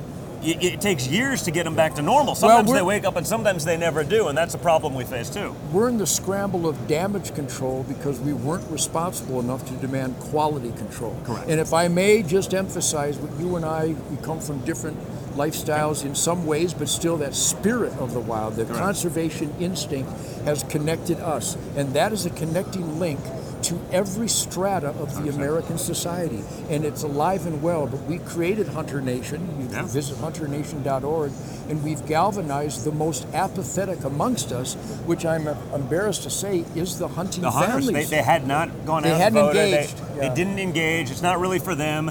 But that's what I see. You know, the people who were ag- agnostic, they sat on the sidelines. It's like I don't trust you. I'm not It- into so- politics, they It's say. so flagrant now. Sounds the, Cuban. The attack on their lifestyle, the attack on their values, the attack on their families, quite literally. Yeah, and they uh, watched it Now happen. they, they can't sit back. If they sit back, they're they're literally you know they're essentially voting for their own demise. So I'm going to summarize it with the pulse of all those shit kickers that I hang with. Your dad. We need your dad back as the commander in chief. I appreciate it. buddy. He represents the best of the best. He was an outsider, and I think that is manifested in the fact that I have a big mouth, and people go, "He's radical, he's extreme." Let me make it perfectly clear: this loudmouth, radical, extreme constitutionalist guitar player is exactly what the founding fathers wanted all Americans to be: to question authority, to demand constitutional accountability, and any neighborhood where that's considered radical, I give you a suburb of San Francisco. Yeah. So take back America individually as families. Make sure your mayor, your governor, your senator, your chief of police, your, your sheriff, do they know you?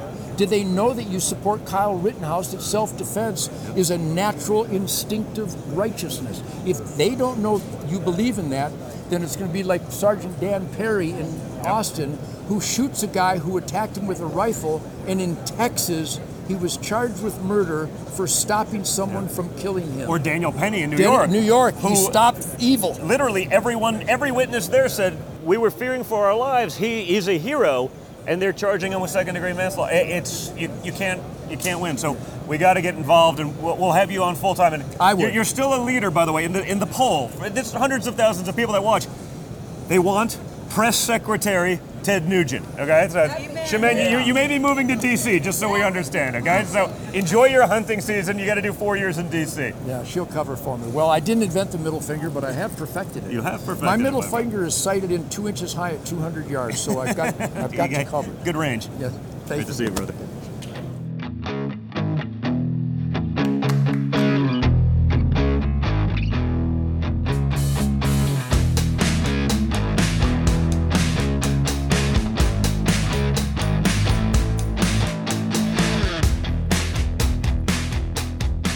Says we're going to bring in Ukraine. That was the only red line.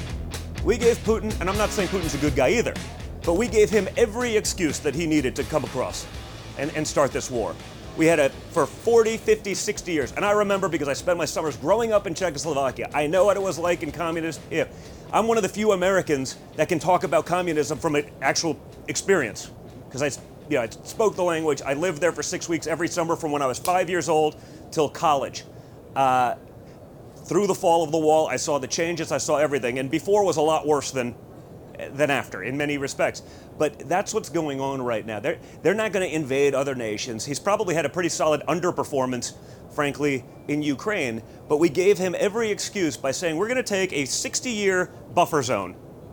You know, a no man's land. That was Ukraine. They were not a NATO ally. They were not in NATO. And we're going to say, hey, we're going to now move that border and we're going to move NATO 500, 1,000 miles closer to Russia, right onto their borders. These are not intelligent people making these decisions. So, you know, and all we've seen is hundreds of thousands. The numbers are going to be so much worse by the time we really get to it. Young men, now women even, being sent to die for what? The women fled the country. They're living in Western Europe now, gone. It, it's disgusting what's going on there. The death, the destruction, with no, and no one can tell me what victory looks like. Literally, not, not, not one American politician has an articulated plan for what that means. When my father said he just wants the death to stop, that shouldn't be controversial. And yet it is, because it's all about the money. Everyone wants to just make money on this. It doesn't matter, and that's exactly what's going on. Until the money stops, it's going to go on forever. You know, this is only my second economic development trip, and um, you know, what you might expect to take place in Vegas actually happened on my very first economic development trip. It was in Europe, and sometimes being governor and a mom to three kids can be a little bit challenging. I have an 11 year old, a 10 year old, and an 8 year old. And so, as much as I can, I try to combine things and take my kids with me as much as possible. We were doing this pretty extended trip in Europe, and so my husband and I decided that we would take our kids with us and it would be a great opportunity for me to work, but also spend some time with them. We land in Paris, and I had a couple hours before the very first event where we were uh, going to start doing meetings, and I thought, you know what, we'll go out and experience Paris in the best way. Just sit on a little sidewalk cafe, watch people come and go, and that will be a great way for our kids to see and experience Paris for the first time. So we go, we sit down. I think this is going to be such a special time. And as I look up across the street from this little cafe, instead of taking in the sights of Paris, I see that we've picked a cafe that's across the street where it's X-rated shop after X-rated shop, just one after the next. So we're sitting there, and the entire time, instead of trying to, you know, take in the sights, we're trying to distract our three kids from looking up and taking in anything. And I think we've gotten totally out of it, and we have made it in the clear. And as we're leaving, our eight-year-old George looks up and says, "Mommy, can we go there? That's the coolest store ever. They have toys and DVDs. Thankfully, our uh, trip got much better after that, and we uh, ended up with multiple uh, new businesses and expansions from that trip. We're hoping to do the same thing here. Like I said, it's already been a great day meeting with a lot of companies that already invest and are operating in Arkansas and hopefully bringing a lot more business to the state. Uh, we know that this industry is not just uh, a place where you get to see cool and neat things, but it really is what stands between our country having the freedoms that we get to enjoy and not. Because we know that if we can't uphold our Second Amendment, we can't defend ourselves, we can't fight for ourselves, then we cannot be a truly free country.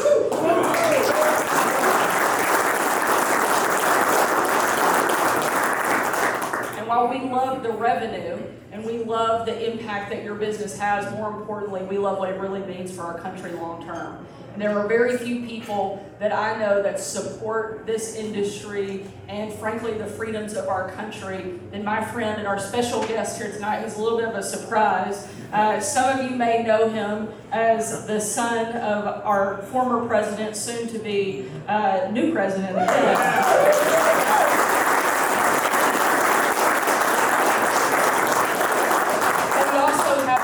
one of the most outspoken defenders of the Second Amendment Um, and he's pretty outspoken about everything else. uh, he, I had the opportunity to get to know him, and one of the things that I say all the time that people I think don't appreciate enough about the president are that he has amazing kids. Yes. They work hard, they're humble, they're nice, they're good people, and you can't fake that. And so please help me give a warm Arkansas welcome to my good friend Donald Trump Jr.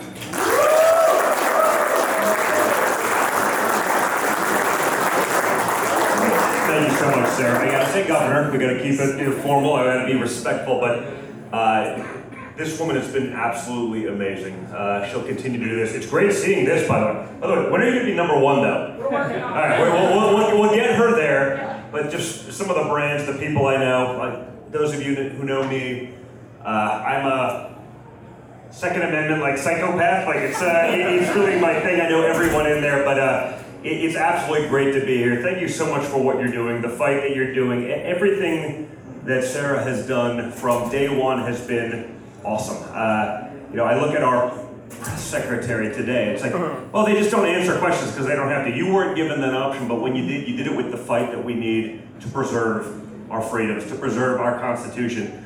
You, you're really exemplary of that. Now, this week was interesting. I can't help myself because I'm that guy. We saw the story about Kim Jong Il, I guess it was the son, winking at Sarah during the, uh, the, the diplomatic conference. And my father said, "Hey, Sarah, you should take one for the team." so I read that, and most people would be like, "That's made up." I go, "I know my father. That 100% happened." I I so I asked her, I was like, so, so did it happen? Did She said, no, I didn't. I'm like, I feel like that's the one time you've perhaps let down the people of Arkansas. All, all kidding aside, uh, Governor, you've done an amazing job. Uh, thank you for your just steadfast support of everything that we believe in in the America First movement. Uh, thank you for the friendship. Uh, and honestly, thank you for the, taking the slings and arrows. Uh, I think we've seen, guys, you know, it's easy. One guy, well, even when it was my father, most powerful man in the world, he's the president of the United States.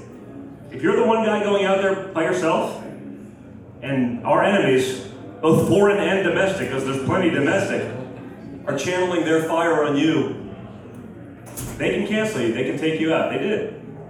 But now, with other people that have the guts to be unafraid, to speak up, to fight for the things that we all value, that we all believe in, you know, I I think we're sending a message to America, and I see that as I go around the country. People are waking up. The people that were politically agnostic, the people that were sitting on the sidelines, or the people that were just honestly busy trying to feed their families, try to live their American dream. What you know, what's left of it that hasn't been exported to China. China. We have to get the vernacular right, Sarah. Right? This is. You know, it, it, it, pretty good, solid. So, what hasn't been done, they, you know, they listen to something in the background for five minutes and they believe it. But now, I think it's the disasters. It's not even Joe Biden. Like, no one actually believes Joe Biden's in charge. Right? This guy can't find his way off a stage like this. It's like just, just walk like seven feet that way. the people who've been on the sidelines, just trying to live their American dream, they get it now. They see beyond the fake news, they see beyond how they've been influenced by big tech. They understand how stupidity, the lack of common sense, the America Last movement, as I call it, which is basically, like, I literally can't think of anything else. I always joke, like, you know, oh, Manchurian candidate, Manchurian candidate, yada, yada, yada. But, like, no, seriously. If you were trying to destroy America from within today, what would you do differently than the policies of the Democrat Party? The answer is nothing. Li- Literally nothing. China's laughing and clapping as, as we destroy ourselves from within. And it doesn't have to be that way. And it's because of people like you who lead by example, who have that conviction, who have the resolve to actually fight back and say enough is enough, that we can do this. So just thank you for doing that. Thank you for stepping into the arena because we need more people willing to do that. And when we do, and when it's half the country, 150, 175 million Americans, they ain't canceling shit. Alright, so, Sarah, thank you so much for what you're doing. It's honor to be here.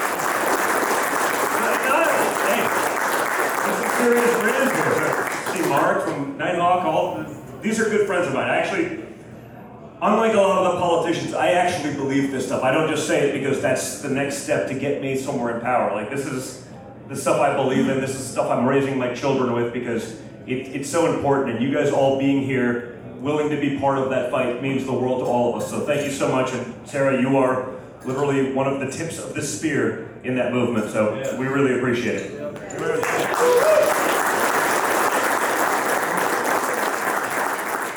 Okay, guys, we're here with an awesome friend, Governor. I'm, I'm so used to calling you Sarah. Like, I, I still feel, call can, me can I, Sarah. am I still okay? I don't want to break formality, but You can call me Sarah. Sarah Huckabee Sanders, Governor of Arkansas, and we're here at your event. So, number three gun state in the country, friendly. So we're at Shot Show.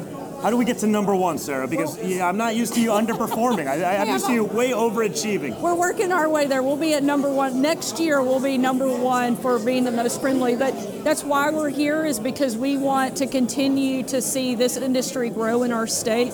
We want to continue to invest. We uh, have tremendous companies that already operate in Arkansas. We're working to expand a lot of those businesses and also recruit new industry to come into the state. So it's a great opportunity. So you, you did you did some awesome stuff. I saw in the last couple of weeks you you ban the CCP from buying land because what could possibly go wrong? I mean, you know what I mean? Like we would give up all our ag because the morons on the other side are, are fine with it because they basically are working for the CCP. You talk a little bit about that because these are the important steps that we to preserving our own freedom, but also stopping our enemies from encroaching on everything that's going on. I think it's one of the most important things we can do right now because the federal government is failing to actually protect our farmland, protect our ag industry. And we know that if a country can't feed itself, fuel itself, and fight for itself, it can't truly be free. So we have to protect our agriculture community. We passed a law this year uh, banning any Chinese owned company from operating and owning farmland in the state of Arkansas. We've already taken action against one company. We kicked them out of the state, and not only did we kick them out, but because they violated state law, we imposed the harshest penalty and they had to write us a check for $300,000. So we're going to continue taking steps like that. If the federal government won't protect our farmland, Arkansas will. All right, now you've seen that they, they do the shell company, and there's a sort of a, a, a patsy owner that doesn't actually. Are you, are you guys going all the way down? You're you're tracking that, able to do it because That's I, I see it as a legit threat, right? Yeah. China has an aging population; they got to feed millions of. They, I could see them doing that. They bought Smithfield Farms and some of these great iconic American companies. You think you're supporting America, but you're actually supporting the CCP, and they'd cut us off in a second if they could. That's exactly what they do. They use these shell companies and they put, you know, so many layers. So it, it takes a lot of time to do the investigative work. I'm thankful that we have a great team that is digging in and continuing to look at any company that's operating in the state, making sure that if you have that majority own uh, ownership in the CCP, then you don't get to operate in Arkansas anymore. It, how are you seeing? You're at, you're out there on the ground, right? You, you, you're you're great because you actually understand the people. And sort of, no, I sort of feel like that's my strong suit too. How, how do you feel about everything on the ground as someone who's been there in D.C., who's gone through the stuff, who's had the slings and arrows thrown at them, just because you were in the Trump administration? What do you feel now versus the past? I, I think people are paying attention now more than they ever have before. You know, I was telling somebody just this week that the energy that I see out on the campaign and around the country for your, for your dad to be reelected is, I think, even higher than it was in 2016. Because now it's a very different election. You have two people who have four years of a record to run on, and there could not be a greater difference between the two administrations. We have one that governed from a position of strength and actually has a great success story and everyone was doing better versus one that is a total story of failure and has governed from a position of weakness. I think your dad is in an absolutely incredible position. The enthusiasm there, he's going to not only win but win big in November. And frankly, it can't happen fast enough. Oh, it- it- that- everything they said Trump was going to do, the wars, the crashing the economy, the this, the interest rates, the inflation, it's like it's literally happening now. And so that's why I said earlier, like even those who've been sitting on the sidelines who don't have the time to focus, they're trying to feed their families. I get it. You can't hide from it anymore. The results, the record, this all speak for themselves. Because everybody's feeling the impact of their poor leadership, whether it's, you know, going to the grocery store, putting gas in their car, or the schools that their kids are going to. Every little thing they're feeling it every single day and they're tired of it and they want to go back to the leadership that they had under your dad and I, I think that the contrast between the two is what is going to drive the level of enthusiasm for him to win. I love it. Guys, we talk about it every time. It's people like, what can we do? What can we do? What can we do? The answer is get in the game. You didn't need this. You could have gotten back into, you know, comms or, or whatever it is. You became the governor of Arkansas. So just thank you for being in the fight, for taking it to that next level. Just, just truly awesome to see. So thanks so much, guys, for tuning in. Really appreciate you, Sarah.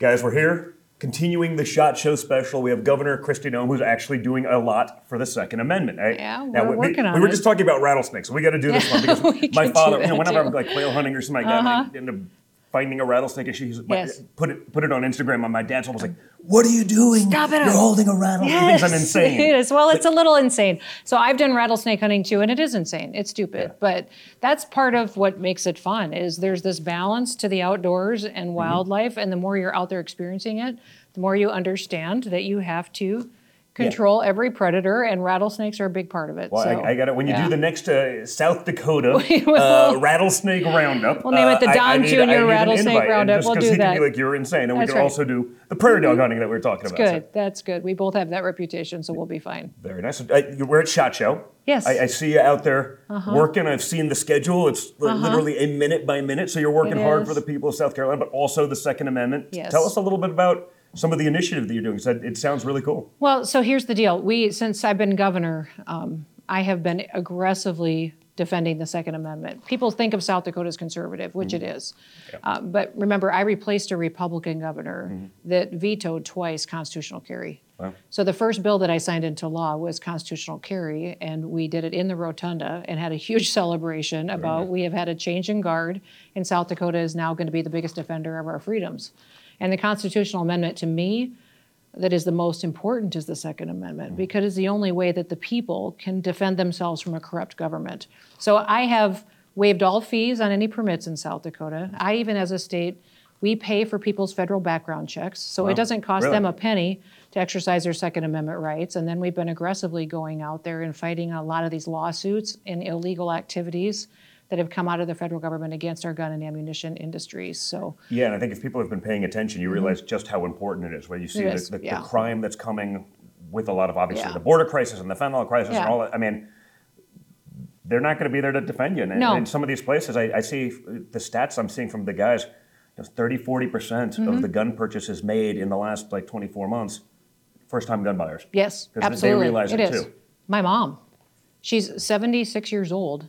And I found out Going when I went Rambo. home last weekend that she went and got a pistol, asked for one for Christmas, but she went and took a full uh, instructional course and she took my sister and Wow. several nieces without any me even knowing about Yeah. it. They all went and got trained and it was all just because they thought, you know what? We're not going to depend on anybody anymore. we are literally they- on our own with this White House and the Oh. way that it sits today. It's crazy. I, after the Israel attack, is Yes. what a lot of my friends from New York and you know, real Mm. estate guys and a lot of my friends, you know, realize. you know, Democrat, you know, Jewish guys. That, Yeah. Hey Donna, what's the AR-15? I'm like, oh really? Yeah. Oh, oh now. Let me tell Uh, you. Now you now you're calling me after 25 years of giving Yeah. me a hard time. Now you're in it. But hey, welcome aboard. Yeah, yeah, and and that's what we're thrilled about is that people are paying attention. So if we are willing to go out there and be aggressively educational about mm-hmm. it, boy, we can turn this whole country around. What what I have right now going on in South Dakota is that I see the White House specifically punishing me Yeah. in South Dakota. Well, they, I they tried a- actually removing some funding or Yes. putting up roadblocks to funding that was already agreed upon about a, a range that you're Right. building that sounds like a We're- spectacular facility. We're building a world-class shooting complex. It is going to be, you know, short range uh, clay shooting, shotgun ranges, long range target shooting, built so that we can host national and international competitions, but also start programs uh, and facilitate ones in our state that are training our youth and making sure that everybody's well equipped and and building out a lot of our heritage and passing that on to the next generation. But uh, it was always a partnership. When we before we even broke ground that it was going to be partially state dollars that we funded and I dedicated, partially private industry because everything we do is a private public partnership and then we were going to use federal dollars to use as well that Fish and Wildlife and Interior had signed off on, fully approved. Uh, the financing package was complete and then we found out a week before we broke ground that they changed their minds. They've decided that they will no longer allow those dollars to be qualified, and it is just specifically to go after rifle ranges. Yeah. It's specifically to go after a Second Amendment, and me personally. Yeah. But so basically, my attitude has been, screw you.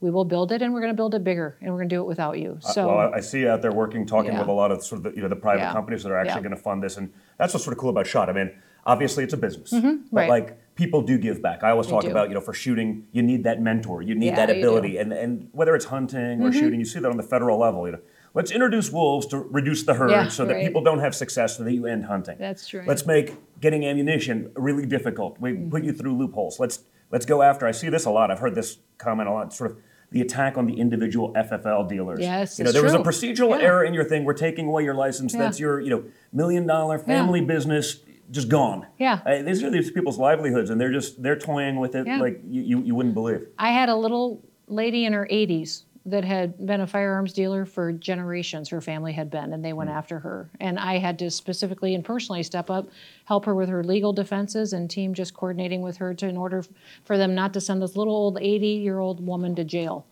Um, just because they wanted to persecute her, and and yeah, they won't in- go after the big guys because Yeah. they know the big guys Right. have the money to fund it. But you know the, little guy, you could Mhm. actually be right, but it doesn't matter doesn't you can't withstand. Well, your father onslaught. has proven that they'll go after the big guys too. You know, That's just how I guess, Yeah. guess they'll do whatever they want to do. bit- but do a little bit of both. But it's um it's a new time in this country. Yeah. Um, and and I'm, my hope is that you know I'm a mom and a grandma. Mhm. It's weird for someone that I think that is that demographic to be this out there in front defending the Second Amendment, but it's a part of my life. I grew up that way. Every every family vacation was a hunting trip. It was time spent with my dad and my family where we made memories and it made me better informed about conservation, Yep. about wildlife and Well, I, I, when I'm lucky to, enough to draw Yeah, that West River yeah. tag, I spend a I lot of time I do in, too. in, in South Dakota. It's- so we, we have a couple of buddies that literally have just old family ranch, and they always invite us out. And when, when I'm lucky enough to draw Mm-hmm. I'd love to say go. I can pull some even strings, brought my but I don't son know if I out- can. Yeah. Yeah. Oh, by the way, if I got the governor's tag, Oh, yeah. like- Oh, yeah. but I want to call you about the sheep one. Yeah, don't worry about the deer. that I'll put in for. But the sheep one, that gets a little crazy. So. that one. We'll do that. So uh, one more thing, 'cause I, I see when you're out here working. I saw yesterday with uh, Uh-huh. Sarah Sanders, governor Yeah. down in Arkansas, Yeah. and I saw she was the number three state Mm-hmm. for pro-gun bringing in businesses. Are you actually also out there recruiting some of these companies to come to South Dakota to We bring are. that business? Yeah. And, and doing so, what do you do for them to make that attractive Everything. beyond the freedom? So we have no income taxes, no personal property taxes. The only tax we have in our state is a 4.2% sales tax, and we um, cut the made the largest tax cut in South Dakota history last year. Is what I got passed through our state legislature. Uh, with that, we are still with these companies telling them we'll build buildings for you, we'll give you land, I will train your workforce for the first two years of any training they need to have the technical skills to do the manufacturing that you need, the gunsmithing you need you know, whatever it takes, we will do that for you. Uh, in South Dakota, you will not only, for us, you know, giving them millions of dollars to come to our state is a different situation because we're not going to tax you like many of these Yeah. other states are going to do. But I have have put and land and assets. fight- I fight know, I know. We have guns. land and assets, and we are we are not going to ever be a state that will come after you with regulatory um, provisions that'll impact you or hurt you. That we are friendly and we're going to promote you and be proud of you, and we do it through all of our events, the way we talk. I started a habitat program as soon as I became governor, put in a conservation program the first time ever in the state on working lands. We have more public access areas than we've ever had in the history of our state. Um, landowners that are coming to the table in a new way to do it, and started a predator bounty program again, which was hugely Huge. controversial. Which, If you which is think the- ridiculous. if people, but it's, Yeah. it's always the people who know nothing about it. They bring Yeah. that stuff to DC. Oh my gosh, So they can PETA fight it with heartstrings, not with logic, Yeah. reason, or actual like on the ground experience. PETA was horrible. I mean, just awful. But you know, we're paying ten dollars a tail Is for. that, is that people eating tasty I, animals? I think it is. Yes, that what it- quite, okay, quite often. Sure, yeah. yeah, on a daily basis. So yeah, it was. It's amazing to me how if we don't do these things and don't stay out in front, that, and what I've had other governors tell me, Donnie, is that they say, well, Kristi, when you do this stuff, when you are so out there, you know, like even during COVID, when you didn't shut down your state, Yeah. when you didn't mandate stuff, it gave us cover.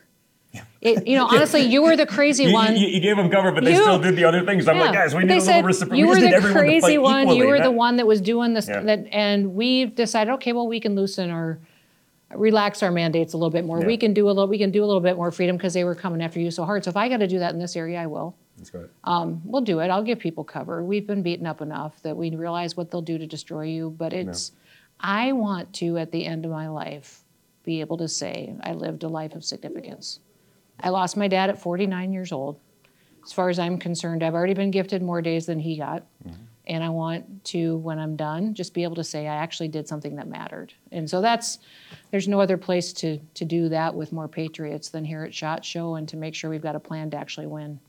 Listen, you- you're Yeah. doing it every day, and we're just again honored to have you in the fight out there Yeah. doing it. So, Thank you. guys. You if you're looking, uh, You check- definitely check out South Dakota for Yeah. firearms, for shooting, for hunting. Uh, just an incredible state, and just you're doing an awesome. I'll job go with it. you. Mandatory. You have to take the governor. Sounds good. Good. Thanks so much. Thank you. Great seeing You're you. awesome. I want to take a moment real quick to just recognize the National Shooting Sports Foundation. It's because of them that we're able to host this event at the SHOT Show. And we're so thankful and fortunate to have two brand new sponsors of CSF join us to be with us tonight, and that's Credova and Public Square. Public Square. So thank you guys for being here. I want to welcome Dusty, Michael, and Don up to the stage.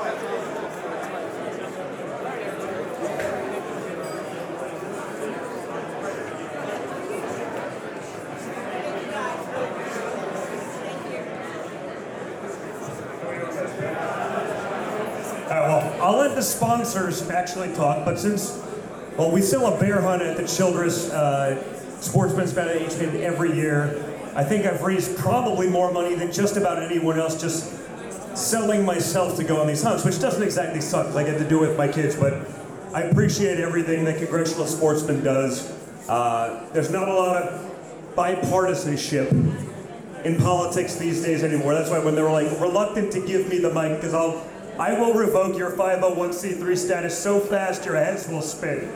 But we will save that for another day. But I'm excited about being here, talking about the patriot economy, bringing other corporations in there for things that we can all agree on, protecting our Second Amendment rights, protecting our ability to be in the outdoors, all of the things and values that have done so much for me, for my children, for our families. And it's just great to be a part of this organization and for really bringing the new level of corporate America back into that. People who believe in the same thing. So we're just excited to be here. Thank you so much for having us. And I'll, I'll let Michael and uh, Dusty talk a little bit about what we're doing. Thanks, Don. Yeah, let's hear for Don. Don and I first met about two years ago, and I shared with him this idea of a parallel economic ecosystem. We had felt the threat of cancellation from America's largest financial institutions. We love the First Amendment, we love the Second Amendment, but unfortunately, many of the largest companies in this country today no longer respect those things. So I pitched to Don, what if we created a marketplace full of businesses that would align with the Constitution? They would agree with the principles of this country, and he said, We're all in. Now, I'm happy to say that Public Square, you can find the platform at publicsquare.com. We built this incredible marketplace of over 75,000 businesses in 18 months that love the country, the Constitution, and the values that that wonderful document protects. All of you are fighting the good fight in incredible industry positions. You are on the front lines cherishing what should be seen as an endowed, untouchable right and responsibility and privilege, which is the Second Amendment. It's a non negotiable. The Second Amendment is so fundamental to this country, and you all are on the front lines of protecting that. What we are trying to do is make sure that when you're looking to bank, when you're looking for insurance, when you're looking for customers, when you're looking for software platforms, you have resources that would never cancel you, but instead will celebrate the very fact that you exist and they want to help you grow. So that's what we're doing at publicsquare.com. We encourage you to check it out. We're certainly grateful for the Congressional Sportsman's Foundation. We're really honored to partner. This has been a fantastic event. And come reach out at our booth if you were interested in hearing more. Thanks, everyone. And off to Dusty here. We announced today a really cool partnership, and I'm excited for you guys to hear about it. Thanks, everyone. Appreciate you being here today. Um, we started in this industry about five years ago with a very simple idea that we wanted to bring financial services catered to the firearm industry. We saw that it has been beaten down over the years by the banks and credit card companies, So five years ago, we launched a buy now, pay later consumer lending. We were running around here trying to build relationships. A lot of you opened your arms to us, trusted us, and I can say now, after five years, we have financed over a quarter billion dollars in firearm transactions. Thank you guys for all that you've done for our company, trusting us. We're excited to bring Public Square into this fight with us to protect the Second Amendment. We're excited to bring you more financial services from groups that you can trust, that know that we're going to stand behind the ethics of liberty and the Second Amendment. So again, thank you all for trusting us and letting us be here, and we're looking forward to serving you for many more years. Thanks, everyone. Okay, guys, I hope you enjoyed that. Uh, that was a lot of fun. It was a crazy week. I totally lost my voice between, like I said, uh, I, I, was working like five different gigs there. I had sort of the political hat on with some of the governors. I had obviously visiting the guys that, that sponsor us and advertise with us over at Field Ethos. Uh, you know, my outdoor company. You had the stuff we're doing with Michael Seifert at Public Square, obviously on the Patriot economy, plus their partnership with Credova for the gun space. Uh, you know, getting getting the banks and the credit card companies out out of your uh, gun purchases so you don't get on a list and you know, that said, if you're watching this, you're probably on a list already. So check out Field Ethos if you haven't. Uh, obviously, Public Square, we talk about that a lot. Uh, something's so important. We have to vote with our wallets. We have to support those who believe in us, those and and not those who hate our guts. So I hope you really enjoyed that one. I know uh, seeing a lot of stuff. Everyone wants Nugent on full time. We already discussed that. We'll get him on here uh, and, and, have a good time with that. And also, guys, uh, make sure you're liking I see you. I see how many people are watching and I see how many likes. It's so easy just to hit that button. Just do it. Do it right now.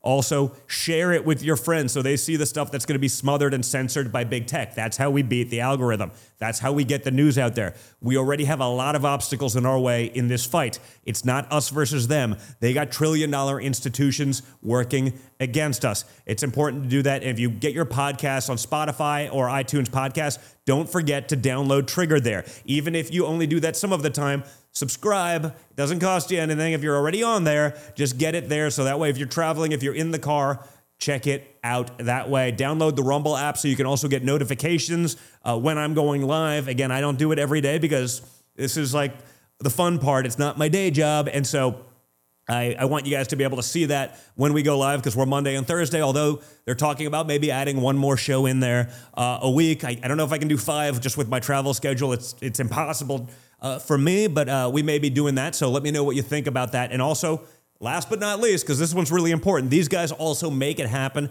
Check out our great sponsors. Okay.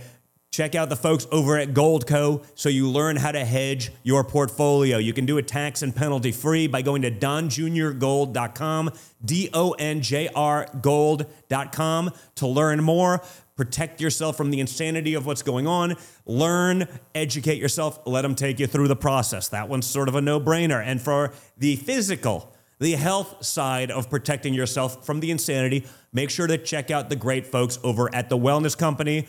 Get their emergency preparedness kit. You saw what's going on during a time of crisis, but they have the, meds, the this that you may need in a time of crisis that you don't want to be scrambling for. So go to the Wellness Co. twc.health slash triggered, like the Wellness Co. twc.health slash triggered for 15% discount off their emergency medical kit. The instruction manual, how to use that, how to take care of your family in a time of crisis. Again, from tick bites to COVID to something even worse, have everything you need at home so you don't have to search. So that's twc.health slash triggered, like the name of the show. Check it out. Be prepared. Take care of yourselves. You guys are the best, and I look forward to seeing you on Monday. Have a good one, guys.